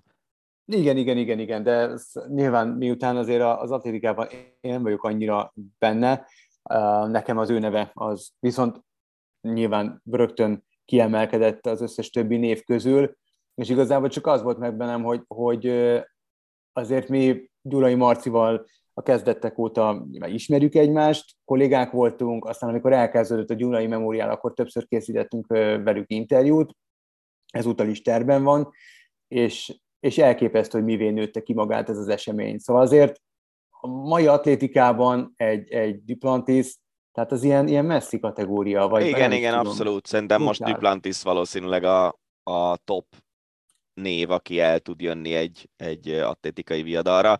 Egyébként rajta kívül a női kalapácsvetés világcsústartója Vlodárcsik, illetve uh-huh. a férfi súlylökésé az amerikai Ryan Krauser jön majd, és uh, tíz olimpiai bajnok elképesztő. Lesz a mezőnyben, tényleg elképesztő. és ja, hát nyilván ez azért már valamilyen szinten a jövő évi VB-t is felvezeti ez az esemény, mondhatjuk szerintem ezt nyugodtan.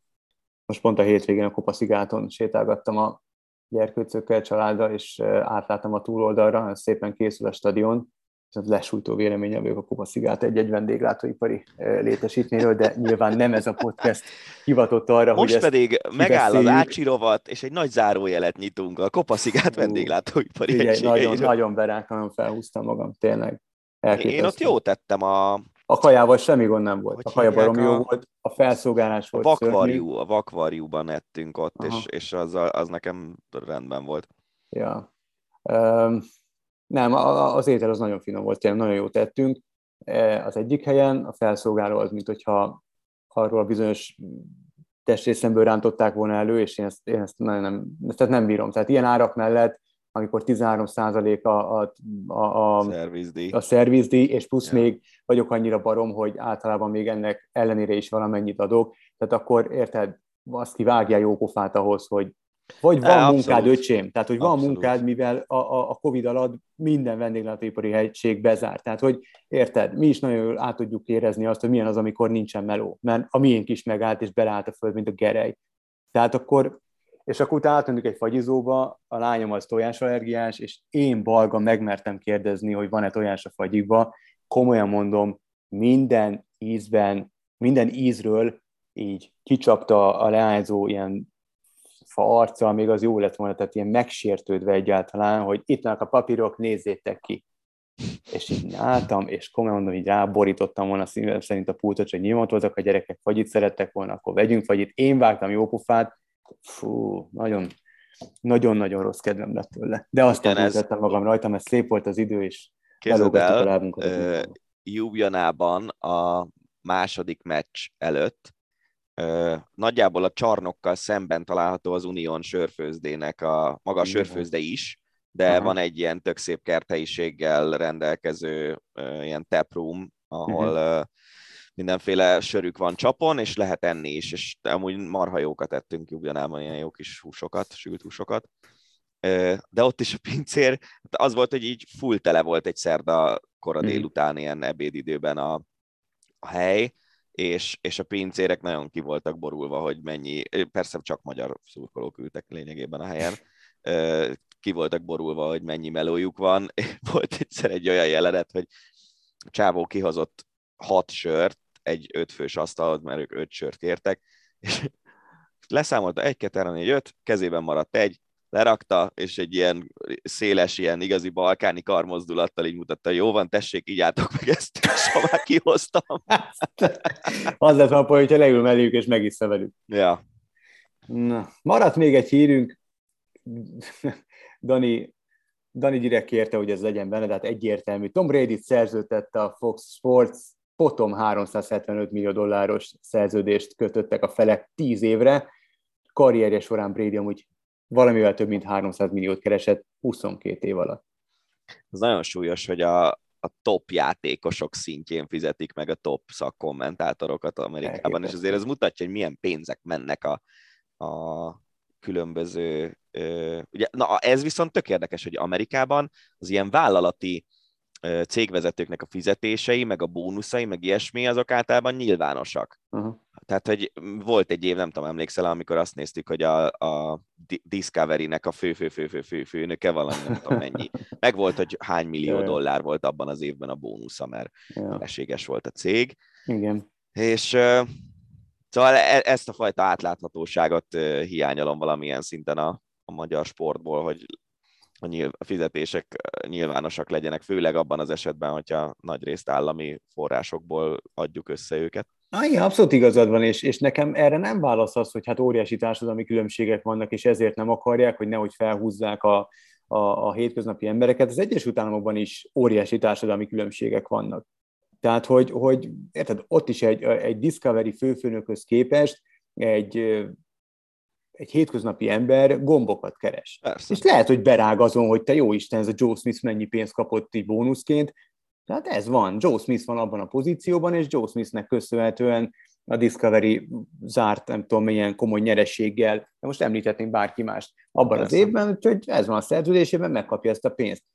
Igen, tehát szerintem is tök jó lenne tudni, és nem azért, mert más, pénz, más zsebében akarok turkálni, ez abszolút nem jellemző rám, és, és nem is szoktam irigykedni, meg le is szarom, hogy ki mennyit keres, hanem azért, mert pontosan amit mondasz, hogy hogyha ennyi állami pénz van a sportban, és, és ez azért leginkább a, a, az adófizetők zsebéből húzzák ki, ezek hogy tudjam már?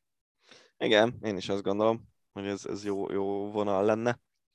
No, amit, hát... még, amit még akartam mondani, az Igen? a Veszprém győzelme a kézi BL-ben, mert mert uh, valamiért neked a kézilabdára nem nagyon... De ezt tudtam, hogy ez esküszöm, hogy ez nem, nem direkt van, szóval tökre szeretem a kézilabdát, és abszolút nagyítóval nézem ezeket a híreket, tudom, hogy Dani meg kifejezetten kényes rá, úgy nem tudom, miért maradt ki mindig.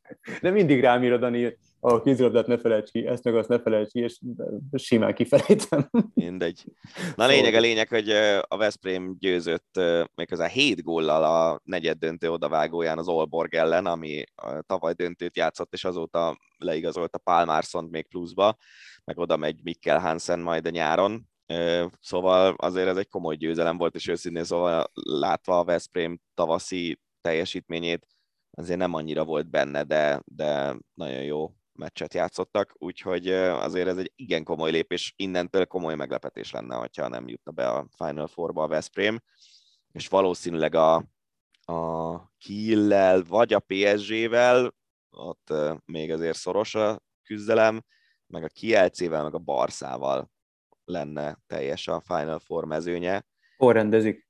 Kölnben, minden évben ott van. Ja, Úgyhogy, ez... Aha. Hát még ott van, de szerintem azért nem véletlenül építették meg Európa legnagyobb kézilabda csarnokát. Szóval, ja, azt szerintem nem nagyon gondolták a szezon elején, hogy a Veszprém bejut a Final Four-ba ebben a szezonban, amikor eléggé átalakult minden. Szép siker, hogy úgy tűnik, hogy befog, de nyilván még a visszavágót is túl kell élni. Na, hát ez tök jó meglepetés. Nyilván beszámolom majd a visszavágóról, ha nem felejtem el. nem fogom. No, hát fiúk, lányok, ennyi volt erre a hétre az Ácsi. Köszönjük szépen, hogy ezúttal is velünk vagytok, velünk voltatok, meghallgattátok. Ha van bármi olyan hír, ami, ami számotokra érdekes, illetve szeretnétek tudni azzal kapcsolatban a véleményünket, akkor küldjétek el nekünk Twitter vagy Instagramon, megtaláltok bennünket. Mostanra köszönjük szépen a figyelmet, a Rév Dánielt és Farkasvölgyi Gábor hallottátok. Sziasztok! Volt a Hosszabbítás, az Eurosport podcastje. A műsor témáiról bővebben is olvashattok honlapunkon az eurosport.hu.